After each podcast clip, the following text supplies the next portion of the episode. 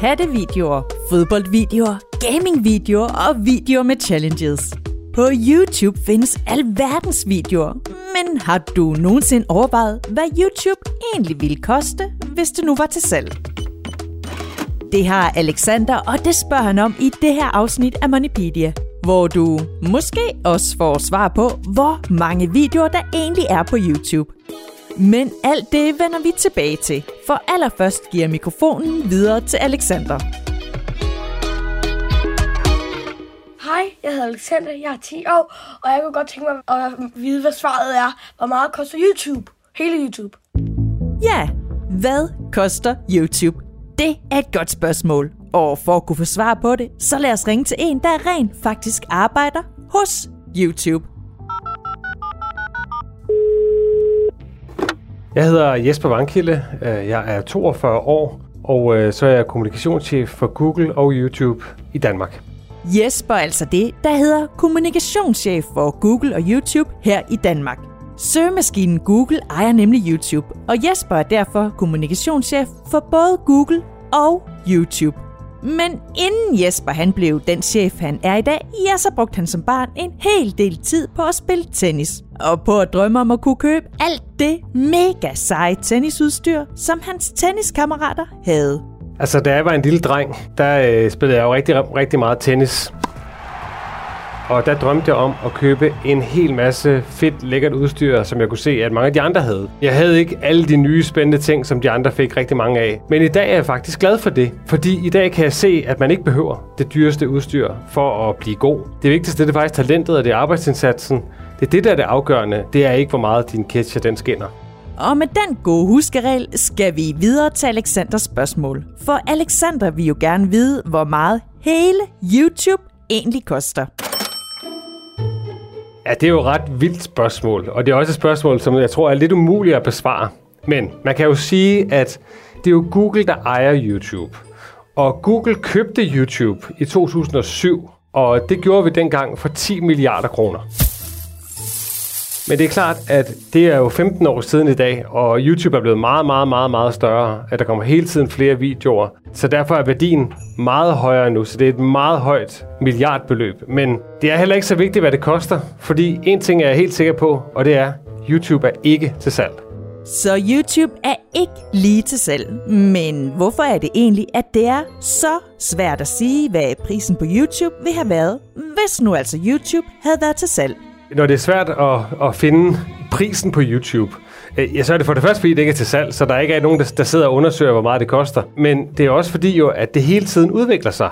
Det bliver hele tiden større og større. Så hvad det er værd i dag, det kan være noget helt andet værd om to måneder. Øh, Så derfor så skifter det hele tiden. Så altså, når det er svært at sætte en pris på YouTube, så er det blandt andet fordi, at der hele tiden kommer flere videoer på YouTube, og YouTube derfor bare vokser og vokser og bliver større og større. Nå, men netop de vildt mange videoer er også en af grundene til, at YouTube er mega meget værd og mega værdifuldt. For på YouTube, der kan brugerne nemlig finde videoer om alt. Det vigtigste grund til, at YouTube er så værdifuldt, det er, at det er et sted, som så mange mennesker bruger. Og det bruger de jo til mange forskellige ting. Hvis man vil høre musik, så går man på YouTube. Hvis man vil lære et nyt sprog, kan man gå på YouTube. Hvis man vil game, så kan man gå på YouTube. Der er så mange øh, muligheder for at bruge det, så det er et sted, hvor rigtig mange mennesker finder hen. Og netop derfor, så er det også meget værd. Okay, så de mange videoer og de mange brugere, der ser videoerne, er med til at gøre YouTube mega meget værd. For at bruge YouTube skal man være 13 år eller have lov af sine forældre, og tæller man alle brugerne med, store som små, unge og gamle, så er det altså vildt mange, der bruger YouTube. Og præcis hvor helt vildt mange det så er, ja det ved Jesper selvfølgelig også. Vi anslår det til at være cirka 2 milliarder brugere. Og det er jo folk i øh, hele verden. YouTube kommer ud på cirka 100 forskellige sprog. Og det er jo klart, at der er jo folk, der taler spansk i mange lande. Der er folk, der taler engelsk i mange lande. Øhm, og så er der også lokale sprog, som for eksempel dansk. Så alt i alt er der cirka 2 milliarder brugere på YouTube. 2 milliarder brugere på YouTube. Det svarer til, hvis man nu delte jordens befolkning på næsten 8 milliarder mennesker op i fire lige store dele. og så vil den ene af de dele være brugerne af YouTube. Nå, men lad os lige vende tilbage til det, som YouTube jo består af, og som de mange brugere de ser, nemlig videoerne. For hvor mange videoer er der egentlig på YouTube? Altså, der er sindssygt mange, og der er, vi taler milliarder af videoer. Der er ikke et præcist tal for det. Og jeg kan også godt fortælle, hvorfor der ikke er et helt præcist tal. Og det er fordi, at det skifter hele tiden.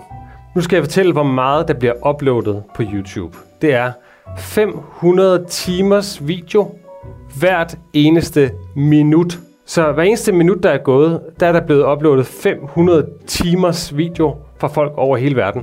Okay, 5 100 timers videoer bliver der uploadet til YouTube hvert eneste minut.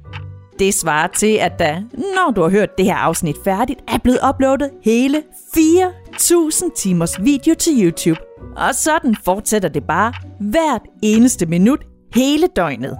Ret vildt.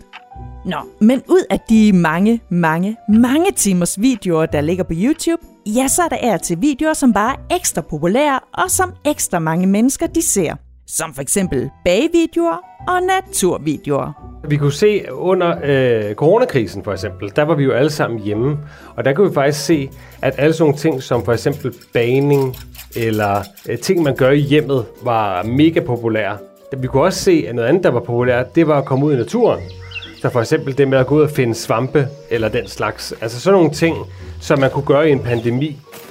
Så bagvideoer og naturvideoer er altså noget af det, der er hittet ekstra meget den seneste tid. Og mens det på den ene side er helt gratis at se de mange videoer, der ligger på YouTube, ja, så skal YouTube jo på den anden side også tjene penge. Så Jesper og de mange andre, der arbejder for YouTube, kan få løn. Og spørgsmålet er jo så bare, hvordan YouTube egentlig tjener penge.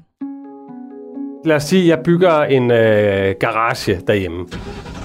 Så kan jeg sige, at jeg vil gerne kunne tjene penge på den video, hvis jeg uploader den video. Hvis der er så rigtig mange mennesker, der ser den, så er der måske nogle øh, virksomheder, det kunne være et eller andet byggemarked for eksempel, som gerne vil putte sin annonce på den video.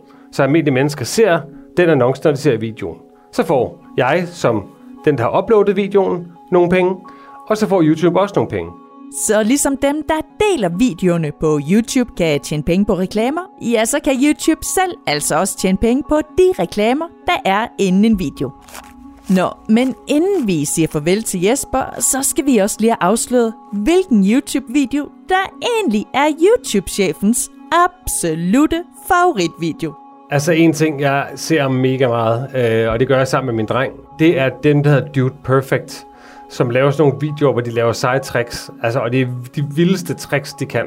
Øh, de kan lave trickshots med øh, bowlingkugler og kanonkugler og bordtennis og alle mulige sindssyge tricks, de kan lave. Altså, de har 57 millioner følgere, og jeg er helt klart en af dem.